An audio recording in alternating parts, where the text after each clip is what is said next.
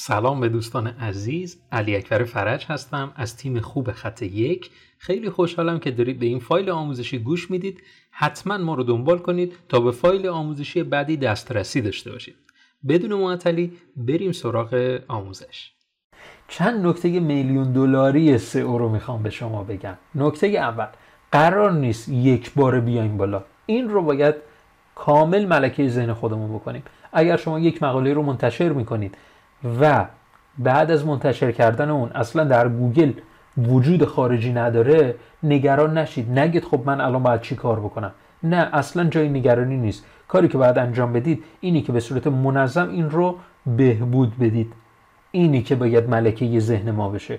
به صورت منظم بر طبق یک برنامه مشخص این رو باید بهبود بدیم. هم محتوای داخلیمون هم لینک سازی داخلیمون و هم لینک سازی خارجیمون. چرخه تولید محتوای سئو رو همیشه باید به یاد خودمون بسپاریم. تولید محتوای منظم لینک سازی به صورت مرتب و بهبود منظم محتوا. محتواتون باید تجربه محور باشه. محتوای تجربه محور تولید بکنید که بازدید کننده ها عاشقتون بشن. اگر شما یک هدفون میفروشید به این تجربه استفاده خودتون در رابطه با اون هدفون رو به مخاطبین انتقال بدید.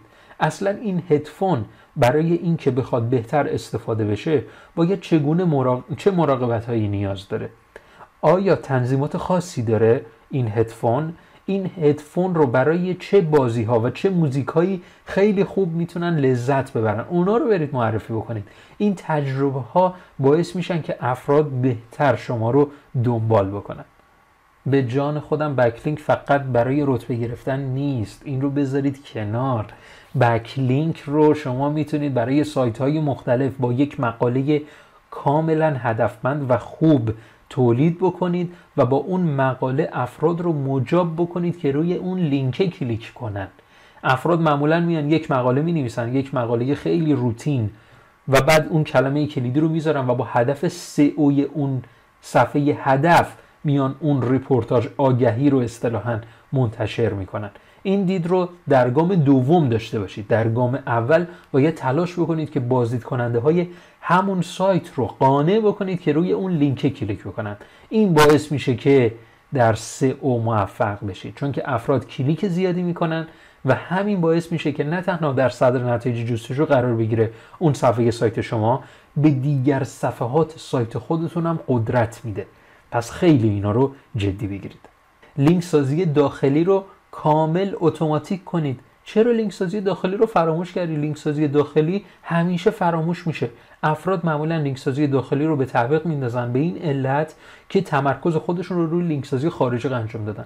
خب نباید ما این دید رو داشته باشیم. لینک سازی داخلی باعث میشه که افراد بیشتر داخل سایت ما بمونن. ما بیشتر اونا رو مجاب بکنیم. پس باید کاری بکنیم که با لینک سازی داخلی افراد بیشتر در اون سایت ما قرار بگیرن. لینک سازی داخلی هم همین الان می‌تونی اتوماتیکش بکنی. اگر از وردپرس استفاده می‌کنی داخل... کافیه داخل گوگل search بکنی automatic link building in my site.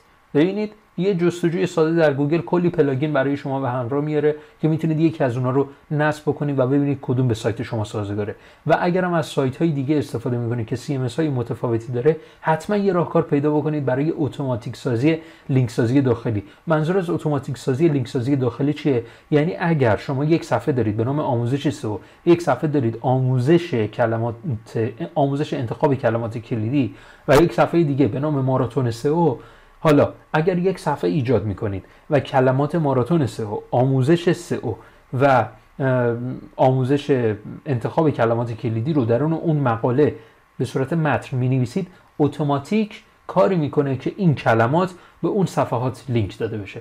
این لینک سازی اتوماتیک داخلی. امیدوارم که از این آموزش لذت برده باشید موفق باشید.